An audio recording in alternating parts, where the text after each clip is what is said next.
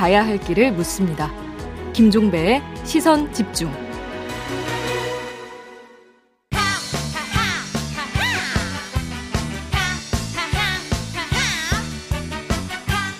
네, 정치하하 시간입니다. 국민의힘의 하태경 의원 스튜디오로 모셨습니다. 어서 오세요. 예, 반갑습니다. 우리 의원님이 국회 국방위 소속이시고 정보위 소속이시도 하니까 맞습니다. 예. 이거부터 좀 여쭤볼게요. 예, 예. 북한이 이제 김일성 생일인 태양절 전후로 해서 예. 또 대륙간 탄도 미사일을 쏘아 올리거나 핵실험하는 게 아니냐 예. 이런 전망이 많이 있었는데 그건 아니었고, 근데 신형 전술 미사일 두 발을 쐈다는데 이거 이게 뭐예요? 이게 이제 북한이 기술 개발한 거 테스트하려고 음. 계속 쏩니다. 음, 음. 그리고 또 대외적으로는 어떤 정치적 일정에 맞추어서. 대외적인 도발, 대내적으로는 기술 테스트 이렇게 되는데 음. 두 가지 테스트를 한 것 같아요. 하나가 고체 연료. 음. 연료. 아, 고체 연료. 어, 그래서 바로 즉각적으로 쏠 수 있는 그럼 건지. 그럼 이 미사일이 고체 연료 기반의 미사일이 되는 거예요? 그럴 가능성이 높다고 봅니다. 오. 그리고 또 하나는 이제 그 대형화, 음. 그러니까 탄두 대형화. 음, 음, 음. 그러니까 예를 들어 이스칸데르라도 예. 탄두를 좀 더 크게 해서 전술핵을 장착할 수 있는지 없는지. 예, 예, 예. 고체 연료와 전술핵 장착 여부 이 두 가지 테스트를 한 것 같습니다. 그러면 또 그 태양전 말고 인민군 창거리 아마 이십오일인가 그렇다고 하던데 혹시 예, 예. 이때 또 도발이 나올 수가 있는 건가요? 가능성이 충분히 있죠. 그래요? 보통 그런 날짜에 기념 날짜에 음. 날짜를 잡아서 자기들이 기술 테스트할 거 있으면 하거든요. 그런데 우리나라나 미국의 최대 관심사는 아이씨비엠 내지 핵미 그러니까 핵실험 이거 아니겠습니까? 그렇죠. 그 두 가지 가능성이 아직 남아있다고 보세요? 핵실험 가능성이 있죠. 아, 그래요? 핵실험 가능성은 전술핵. 전술핵? 네, 전술핵.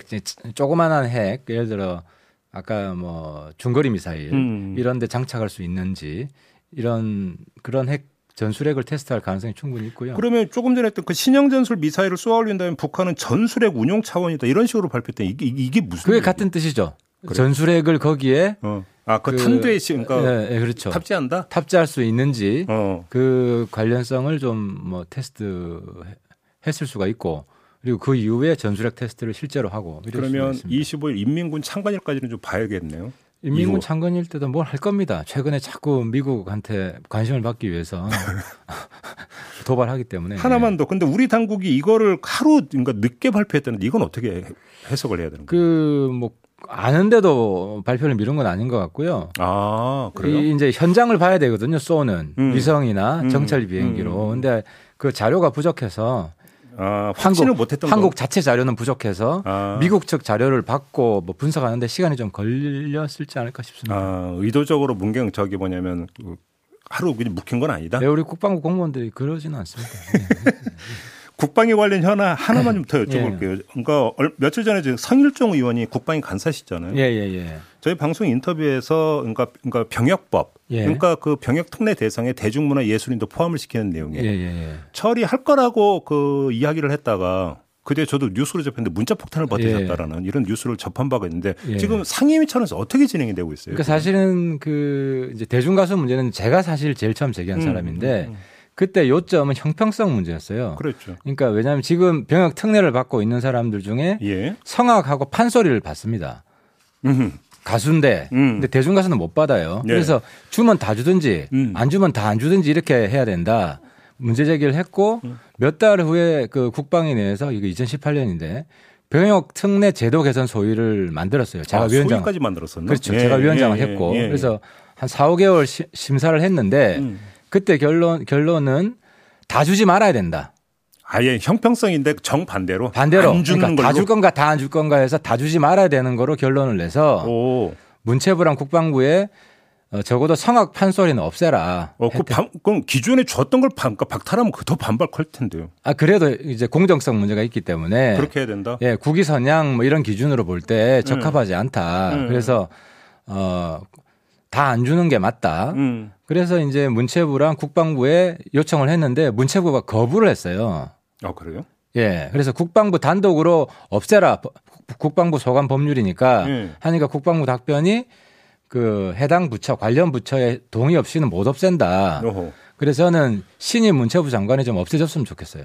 아, 그러면 그 대중문화가 그러니까 그 비, 예를 들어서 비티에스도 포함을 시키는 쪽이 아니라 판소리 이런 쪽을 아예 빼는 쪽으로 그러면 정리가 돼야 된다. 의원님 개인 생각은 그런 거라는. 그 당시엔 그렇게 결론이 냈고. 근데 지금 와서는 또 근데 그럼 정반대 방향으로 가고 있는 거 왜 그런 겁니까? 그래서 이제 우리 당 의원들 사이에서도 의견 차이가 있고요. 오. 아마 그 법안 소위를 통과해야 되긴 되는데 아마 쉽지 않을 겁니다.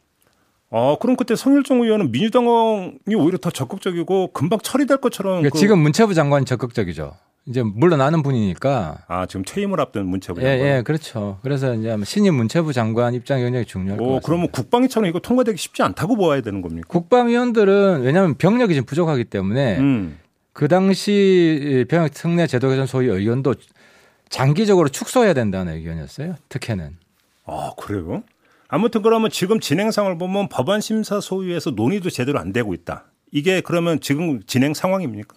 아마 저 취임식 전에 통과되긴 어려울 겁니다. 상정하기 어려울 겁니다. 아마 취임식 뒤에 이제 새로운 문체부 장관 하에서 어. 상정을 해야 되는데 그래서 지금 아무튼 신임 문체부 장관 입장이 중요하고 어. 신임 국방부 장관은 당연히 반대입니다.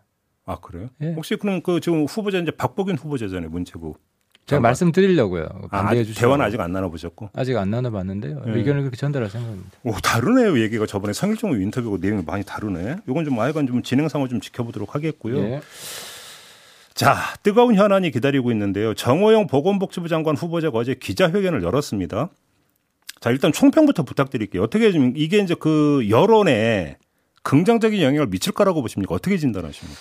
근데 이제 이 사안을 판단할 때는 네. 이제 법리적 판단이 아니라 음. 정무적 판단이 중요하다. 이른바 국민 눈높이. 왜냐하면 장관은 정무직이거든요. 그렇죠. 그래서 법리적으로는 문제가 없을 수도 있습니다. 그리고 음. 본인은 굉장히 억울할 수도 있는데 음. 제 생각에는 억울하더라도 자진 사퇴해 주시는 게 맞다. 오, 자진 사퇴를 해야 된다고 보세요? 저는 그렇게 생각합니다. 오. 왜 그러냐면. 네. 이게 이제 절차상 편입 음. 절차상 음. 어, 불법적인 요소가 없을 수가 있을 겁니다. 음. 하지만은 지금 가장 지금 문제가 되는 게 그 딸 음.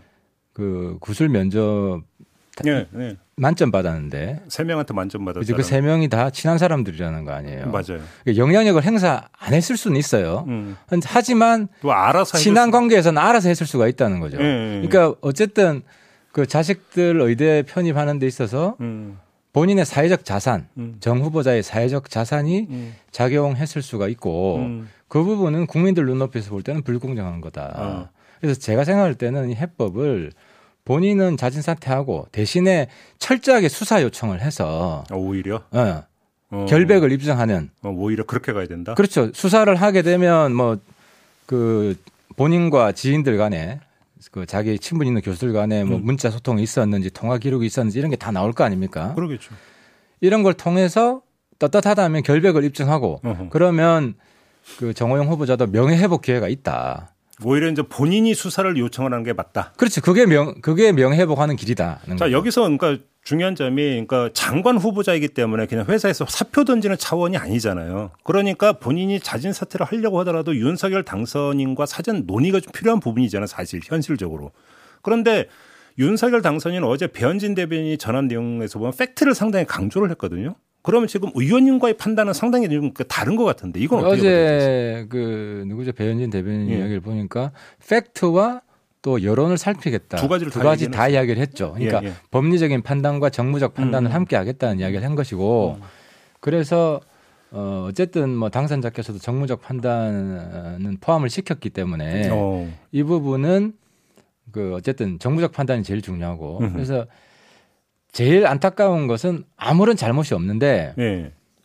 불명예 퇴직, 불명예 사퇴하는 걸 수가 있어서 네. 명예 회복할 수 있는 길을 스스로 만들어야 된다. 그러려면 수, 철저한 수사밖에 수사 없다. 수사 요청이다. 그리고 어. 또 이게 뭐가 이게 있더라고요. 이해충돌 소지가 있거든요. 어. 그러니까 본인이 영향을 행사하지 않더라도 음. 영향권 안에 있는 사안이기 때문에. 아 그렇죠, 그렇죠. 그래서 예, 예. 이번 기회에 의대나 과거 의전은 음. 그 이제. 해당 학교에 뭐 장으로 있거나 음. 교수로 있거나 하면서도 자식들이 입학한 사례들이 있을 거 아닙니까? 음. 이런 사례들에 대한 전수조사를 좀 해서 음. 의대 이해충돌. 이제 그게 경북대가 아니라 의대에 있는 모든 대학. 모든 경우. 대학. 음. 그러니까 뭐 지금 보면 그 이해충돌 방지법을 제가 확인해 보니까 채용 문제는 그 이해충돌 사안에 들어갑니다. 직원 채용. 직원 채용. 음. 근데 자녀 편입학 문제는 이해충돌 사안에 안 들어가 있어요. 으흠. 이번 기회에 전수조사를 해서 예. 원칙을 정해야 된다. 음, 음. 아니면은 이게 아무런 잘못이 없는데도 마녀사냥 당할 수 있고. 예를 들어 내가 뭐 서울대 의대 교수인데 음. 우리 아들 딸이 똑똑해서 서울대에 들어왔어요. 뭐 근데 국민 그렇죠. 근데 국민들은 네가 의대에 있으니까 들어온 거 아니냐 하는 음. 의심의 눈을 가질 수가 있고. 음. 그래서 이런 부분에 대해서 원칙을 사회적으로 합의를 해야. 음. 떳떳하게 다닐 수가 있다. 의원님이 지금 이제 개인 의견을 전제로 자진 사퇴를 하면서 오히려 명예회복 전에서 수사 요청을 하는 게 맞다라고 말씀 주셨는데 오늘 최고위원 회의가 열린다면서요, 국민의힘에서. 혹시 네. 거기서 어떻게 결정이 날지인데 동료 의원들의 정서는 어떤지 좀 말씀해 주실 수 있어요? 아, 우리 의원들. 음. 의원들은 만약 청문회를 한다면 철저하게 하겠다, 봐주지 않겠다 이런 마음 다 있어요. 아, 그래요? 국민의힘 의원 같은 경우도? 예, 예, 그렇습니다. 알겠습니다. 오늘 최고위원 회의에서 이제 공개적으로 입장 정리해서 발표하는지 이것도 사실은 관심사, 그다음에 중대한 분수령이라고 봐야 되는 거 아닌가요? 그렇죠. 근데 이제 두 가지가 있을 겁니다. 그 음. 팩트가 뭐 정확히 뭐 위조, 뭐 표창장 위조한 건 하나도 없잖아요. 예. 그래서 조국 사태하고 다르기 때문에 다르기 때문에 음. 이 사안은 다르게 처리해야 된다는 의견이 있을 수가 있고 음. 또 한 가지는 그럼에도 불구하고 방금 말씀드린 음. 국민 눈높이에서 의심살 만한 정황들이 있기 때문에 네. 결단을 내려야 된다. 아마, 아마 좀, 그런 아무튼 진지한 논의가 될 것 같습니다. 알겠습니다. 김오수 검찰총장이 사직서를 제출했습니다. 예. 불가피한 선택이었다고 평가하십니까? 어떻게 보세요? 그분은 어쨌든 뭐 검찰의 일원이기 때문에 음. 에, 당연히 저항을 하셔야 되는 것이고 음흠. 또 아마 국민들 생각하는 마음이 있을 겁니다. 당장 뭐 이은의 사건도 검찰이 수사권이 없었으면 음. 제대로 못 밝혔다는 이야기도 나오고 음. 그래서 그분 사태는 기정사실화된 게 아니냐. 근데 이제 타이밍인데 예. 검찰총장으로서 할 수 있는 일을 다 했는데 결국은 그 본회의를 통과를 해서 예. 그때 사퇴를 하느냐. 근데 지금은 바, 법안이 발의가 된 후에 지금 사퇴하는 거잖아요. 그 네. 타이밍은 어떻게 평가를 하세요? 아, 그러니까 막기 위해서 자기가 최선을 다했다. 네. 국민들 여론을 음. 일으키기 위해서 최선을 다했다는 음. 걸 보여주는 거기 때문에 음, 음. 통과되기 전에 사퇴 그게 맞다? 하는 게 맞죠. 아, 옥살 통... 각오를 하는 게 맞죠. 문재인 대통령이 사직서를 어떻게 할까라고 생각하세요? 바로 수리할까라고 보십니까? 아니면 시간을 좀 두고 지켜볼 거라고 뭐 생각하세요? 문재인 대통령이 하든 윤석열 대통령이 하든 뭐 본인이 사퇴의 뜻을 꺾지 않을 것이고 음. 그래서 사퇴를 막을 수는 없다고 봅니다. 아, 그래도 아 그렇다고 보세요? 출근 안 할 거 아닙니까? 그러, 아, 일 안 할 건데요, 뭐. 어, 그러게요. 근데 또 일부 보도는 그래서 수리는 안 됐기 때문에 출근을 할 거라는 또 보도도 있긴 있더라고요. 그게 중요하겠네요, 결국은. 출근하느냐 안 하느냐. 어, 사퇴할 의지가 확고하면 음. 이제 출근 안 해야 되겠죠. 아니면 출근할 수 있는 다른 명분이 있어야 되겠죠. 어. 이걸 뭐 끝까지 막겠다든지. 음흠. 이건 어떻게 보세요? 이제 이제 그 국회 처리 문제가 이제 초미의 관심사가 됐는데 예. 아마도 이제 디데이가 민주당이 잡고 있는 디데이가 언제인지를 모르겠는데 아마도 그 즈음이 될 때 박병석 국회의장이 이제 해외로 나간다라는 거잖아요. 예. 그래서 사회권 넘기는 문제가 지금 그러니까 초미의 관심사가 됐는데 정진석 국회부의장 국민의힘 소속이죠. 이십사일부터 이십팔일까지 일본을 가더라고요. 예. 이게 불가피한 선택이었다고 봐야 되는 겁니까? 어떻게 봐야 되는 겁니까? 왜냐하면 사회권을 넘기려면 나한테 넘겨라고 하면서 하려면 일단 자리를 지켜야 되는 거 아니냐. 법안 저지를 위해서는. 예. 그런데 일본을 간다. 이걸 어떻게 이해를 해야 되는 걸까요? 아니 그 원래 우선순위가 김상희 부의장이잖아요. 음. 김상희 부의장이. 김상희 부의장한테 그 사회권을 넘길 거라고 그러니까 보고 저는 그냥... 박병석 의장이 예. 제일 중요한 것은 예. 국회의장도 역사적 평가를 받거든요. 예, 그럼요. 그래서 나는 이거 상정 안 시키겠다. 음. 라고 하시는 게 제일 멋있게 국회의장 하시는 거죠. 예. 멋있게 하시는 거고 예. 뭐 국회의원 또 한 번 하실 것도 아니잖아요. 정치 사실은 마무리에 하시는 거기 때문에 음, 음. 어떤 역사적 결단을 하실 거냐 그 판단이 제일 중요한 것 같고 음. 대통령도 마찬가지라고 봐요. 나는 민주당 문재인 대통령 너무 몹쓸 짓을 한다고 문재인 대통령에게 아, 민주당이 민주당이 어. 그러니까 이제 역사적 평가 하나만 남은 분한테 어, 저는 이 검찰 수사권이 아예 없는 나라 거의 없어요. 음. 미국이나 다 보면 수사권이 다 있거든요. 음. 근데 이걸 수사를 못하게 해가지고 사실 뭐 재명수호법이다. 음. 검수완박법이 이런 상황에서 음. 죄 있는 것도 덮어줘야 된다. 음. 이렇게 지금 오해를 받고 있는데 음. 문재인 대통령에게 그 형벌을 씌운다. 음. 저는 못할 짓이라고 보고 문재인 대통령도 저는 거부할 수 있다고 봐요. 거부권을 행사해야 된다고 보시죠. 왜냐하면 마지막 행위잖아요. 대통령으로서. 예. 마지막 행위에 오점을 남기는 대통령이 전 되고 싶어하지 않을 것 같아요. 박병석 그럼 박병석 국회의장이 그러니까 김상희 부의장한테 사회권을 넘긴다라는 보도가 있긴 있었는데 그럼 본인이 본회의 수집에서 그냥 처리하는 거와 김상희 부의장한테 넘기는 거는 뭐 거기서 거기 아니야. 또 이런 목소리도 나올 수 있을 것 같은데 그건 어떻게 볼까요? 본질은 같죠. 같다고 그러니까 본질이 본질을 본인 사회를 보는 거죠. 음. 그래서 저는 박병석 의장님도 멋있는 모습 한번 보여줬으면 좋겠다. 뭐를 국민들이 더 바라는지 한번 진지하게 잘 생각해 보시고 음, 음. 그러면은 의장 이후에 어떤 기회도 있지 않을까. 의장 그럼, 이후에 기회라고는 어떤 기회가 있을 수가 있어요? 뭐 대선 출마할 수도 있죠. 대선 출마? 그렇죠. 오. 그 정도로 강단 있게 하시면 현실화 가능성 있는 말씀이라고 생각하세요? 아니 그 그렇게 멋있게 의장 하시면 국민들이 좋아할 아, 물론 뭐 이제 그 대통령 피선거권은 당연히 갖고 계시긴 하지만 알겠습니다. 지금 그 뭐 필리버스터 준비를 하고 있습니까? 당에서는? 뭐 당연히 해야죠. 우리가 할 거. 뭐 그러니까 계획은 좀 짜고 있습니까 혹시? 예, 원내 대표실에서 짜고 있는 것 같더라고요. 짜고 있고. 예. 알겠습니다. 자, 오늘 이렇게 마무리할게요. 고맙습니다. 예, 수고하셨습니다. 네, 하태경 의원과 함께했습니다.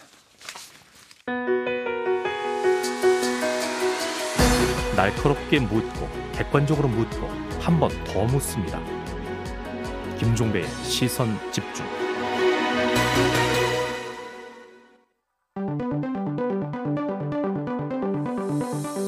놓쳐선 안 되는 뉴스 빠짐없이 전해드리겠습니다. 여기도 이슈. 네, 정은정 작가와 함께합니다. 어서 오세요. 네, 안녕하세요. 네, 첫 번째 이슈는요. 예, 교육부 장관도 이슈입니다. 네. 예, 윤석열 정부 장관 후보들의 인선이 마무리되었죠. 음. 그, 그중 한동훈 법무부 장관 후보자와 그리고 정호영 보건복지부 장관 후보자 이슈가 워낙 강력하다 보니까 네. 나머지 장관 후보자들은 좀 덜 주목을 받고 있는데요. 음. 뭐 어부지리라고도 할 수 있겠네요. 근데 그중에서도 비경제 분야의 컨트롤 타워가 바로 이 사회부총리이자 교육부 장관이거든요. 그러니까 부총리 중에 하나가 사회부총리죠. 예. 교육부 장관이 겸하는. 무려 음. 서열 삼위라고 할 수 있죠.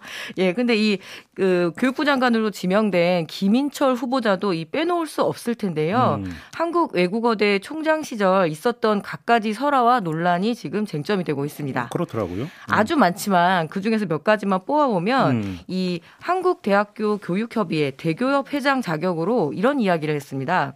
사립대학 비리가 있더라도 정부가 재정을 지원해야 한다라고 이렇게 발언을 했는데요. 네. 뭐 웬만한 사립대학들이 이렇게 비리는 있는 거 알고 있다. 그런데 예전만큼 큰 비리는 없지 않느냐 이런 음. 발언을 했거든요. 대교협 회장으로 있을 때? 네네. 음. 이 사익 사학재단을 감시하고 감독할 의무가 교육부 장관한테 있는데 이 감독해야 할 교육부 장관 후보자로 이렇게 자질이 좀 의심스러운 음. 그런 발언이었고요. 네. 또 한국외대 총장 재임 당시에 롯데계열사의 사회이사를 겸하면서 약 일억 원이 넘는 오. 이 급여를 받았습니다. 그런데 예. 문제는 뭐냐면 대학 교수가 사회이사를 겸직하려면 대학 총장의 허가를 받아야 되거든요. 허락을 받아야 되죠. 그런데 어. 자신이 총장이기 때문에 셀프 허가였느냐라는 이제 지금 이게 새로운 쟁점이 어제 아, 떴습니다. 이게 이제 셀프 신공을 발휘했다 이런. 그렇죠. 예. 예. 또 총장 재직 당시 이 한국외대 학생들의 부모들 중에서 고위 공무원이나 뭐 정치인, 뭐 종합병원의 고위급 인사 등등을 조사해서 소위 말하는 금, 금수저 부모를 조사한 일이 있습니다. 그럼 네 아버지 뭐 하시노? 이거 네. 이제 했다는 거잖아요. 근데 요즘 초중고에서도 부모의 학력이나 그리고 이런 직업 절대 묻지 않거든요. 예. 그래서 이 백년지대계라는 교육의 수장을 맡을 수 있을지 음. 검증의 시가 검증의 시간이 왔는데 이 유신 시대나 어울릴 만한 교육 철학을 가졌는지 한번 좀 날카롭게 묻고 따져봐야 될 것 같습니다. 그러니까 네 아버지 뭐 하시는 이렇게 물어본 이유가 발전기금 거두려고 그랬다라고 하던데. 네, 그런 그러니까. 핑계죠. 네, 그래도 이건 인권의 문제잖아요. 네, 그렇죠. 우리 아버지 농사 지으셨습니다. 네. 그래서 저희가 저 같은 학생들은 굉장히 속상하죠. 네. 아 그리고 아니 그래서 뭐 그래서 뭐 이 사회에서 한가락하는 분들이 그 돈 네. 많이 날 거다라는 이런 접근법도 참 사실 따지고 보면 네, 유신 시대의 발상입니다. 네. 네. 자, 두 번째 이슈로 넘어가죠. 예, 코로나십구 팔백이십일간의 여정을 잠시 정리해드리겠는데요. 음. 오늘부터 방역 조치가 과감하게 해제가 됐습니다. 아, 도대체 몇 년 만이에요 이게 도대체? 거의 이 년도 넘었습니다. 와, 팔백구십일? 예. 팔백이십일? 예. 어휴. 생각해보니까 제가 시선집중에 나와서 마스크를 한 번도 벗은 적이 없더라고요. 예, 하지만 앞으로도 계속 쓸 수밖에 없을 것 같은데요. 네. 예, 마스크 착용 외에 거리 두기, 뭐 영업시간 제한, 그리고 모임 인원 제한 등은 무려 이 년이 넘은 이 팔백이십 일 만에 해제가 되었습니다. 네. 그래서 이 코로나십구 총정리를 위한 통계 자료를 잠시 읊어드리겠는데요. 음. 이 오미크론의 확산세 때문에 누적 확진자 수가 무려 천육백삼십만 명이 넘습니다. 네. 그래서 이게 전 세계 삼 위의 확진이긴 하더라고요. 오, 숫자로는? 아시, 예, 아시, 음. 아, 전 세계에서는 여덟 번째, 아시아에서는 두 번째로 음. 많았습니다. 어, 인구의 삼십 퍼센트가 넘게 이렇게 확진이 됐었는데요. 네. 하지만 같이 봐야 할 중요한 자료가 바로 치명률이죠. 네. 치명률은 다행히도 전 세계에서 가장 낮은 영점일삼 퍼센트였습니다. 예, 지세븐 국가인 미국은 일 점 이 퍼센트, 영국은 음. 영 점 팔 퍼센트, 일본은 영 점 사 퍼센트였으니까 예. 치명률은 상당히 낮았다라는 건 다행인데 음흠. 문제는 이 사회적 후유증이 그만큼 좀 큽니다. 중간중간 유행 규모가 커질 때마다 의료의 병상이 모자라고 의료진이 굉장히 번아웃을 호소하면서 네. 결국에는 어떤 의료진들의 개인의 뭐라 사명? 보람, 희생 여기에 좀 기댄 면이 크죠. 그래서 음. 향후 이런 대유행병 상황에서 계속 이런 뭐랄까 사명감이나 개인의 힘에 대해 기댈 수는 없을 거고요. 네. 그래서 체계를 지금 좀 시급하게 갖춰야 될 것 같습니다. 음. 또 무엇보다 이 자영업자 예, 비롯한 사회적 약자들의 희생이 너무 컸습니다. 음. 바이러스가 평등하지는 않았거든요. 힘든 사람들을 더 잘 파고들었다라는 점에서 음. 앞으로 이런 대응 체계를 점검하고 사회적 질병이었기 때문에 사회를 좀 더 도탁게 만들어야 되는 그런 대책들 반드시 필요할 것 같습니다. 그러니까 저도 어제 날 좋아서 공원 좀 나가봤더니 네. 마스크 벗은 분들이 종종 눈에 띄더라고요. 예, 그 좀 음. 그런 시그널을 주고 있죠. 시외에서는 네. 벗을 지 않을까? 음. 근데 아직까지는 쓰셔야 됩니다. 네, 자 마지막 이슈가죠. 예, 을지로를 부탁해. 거리두기 완전 해제를 두고 지난번에 주말에 여러 인파가 몰렸는데 뭐 음. 리단길이라고 들어보셨죠? 리단길은 또 예, 경리단길, 막리단길. 아, 그 예. 네, 쌍문동에는 쌍리단길이 있는데요. 아, 또 쌍리단길도 있어요? 네. 음. 또 반대로 힙지로라는 말도 있습니다. 예, 을지로가 굉장히 힙하다. 이런데 을지로에는 좀 조명 가게, 뭐 금형 업체, 제조업체 이런 작은 공업사 등 이게 좀 독특한 생태계를 갖고 있거든요. 어, 그래서 잘 예, 알죠. 여기 인쇄골목도 있고. 네, 네. 그래서 네. 뭐 음식점이나 주점, 다방들이 그야말로 힙하다라는 평가를 받으면서 사람들이 음. 찾는 명소가 되었었는데요. 음. 그중에서 을지로 상가 노가리 골목이 있거든요. 아, 있죠. 알아요. 예. 예. 여기서 을지 오비베어라는 이 작은 맥주집은 천구백팔십 년에 창업을 해서 지금 백년 가게, 중기벤처부에서 선정을 합니다. 음. 백년 가게이기도 하고 음. 서울 미래유나, 미래문화유산인데 인근에 굉장히 대형 호프집이 건물의 지분을 확보를 하면서 이 을지 오비베어가 지금 위기에 처했습니다. 어허. 예, 그리고 또 뭐 을지면옥이라고 잘 아시지요? 아유, 뉴스도 여러 번 나왔죠. 예, 그 지금 재개발 문제로 지금 음. 영업이 얼, 언제까지 지속이 될 수 있는지 알 수 없는 상황인데요. 네, 네. 뭐 지금 그 자체로 음식사고 현대사거든요. 음. 어, 뭐 박물관에만 들어가야지 문화유산은 아니잖아요. 그래서 이 냉면가 뭐 그러니까요. 맥주 이 정도라고는 하지만 그래도 우리 삶과 함께 오고 더 이상 이런 부동산 소유주들의 이익에 복무하면서 이 귀중한 것들이 사라지는 일 언제까지 봐야 될까요? 그러니까 과거에 피막골이라고 했었잖아요. 네. 거기 이제 그 생선구이 골목이 있었거든요. 네. 연탄불에 보면 아, 진짜 맛있었는데 그게 없어져가지고. 네, 고갈비. 아, 좀 아쉬운데. 예, 매력 없는 그냥 대형 건물이 들어섰죠. 그러니까요. 그러니까 옛날 맛도 전혀 안 나고. 네. 그러면 좀 어떻게 보존이 안 될까 싶은 좀 아쉬움이 있네요. 예, 솔직히. 귀한 문화유산인데 좀 지켜졌으면 좋겠습니다. 네, 자 정은정 작가와 함께했습니다. 고맙습니다. 네, 고맙습니다. 네, 시선집중 이 부 마무리하고 여덟 시 삼 부로 이어가겠습니다. 정호영 후보자를 둘러싼 의혹이 끊이지 않고 있는데요. 이거 한번 집중 점검해보는 시간 준비해놓고 있습니다. 잠시만요.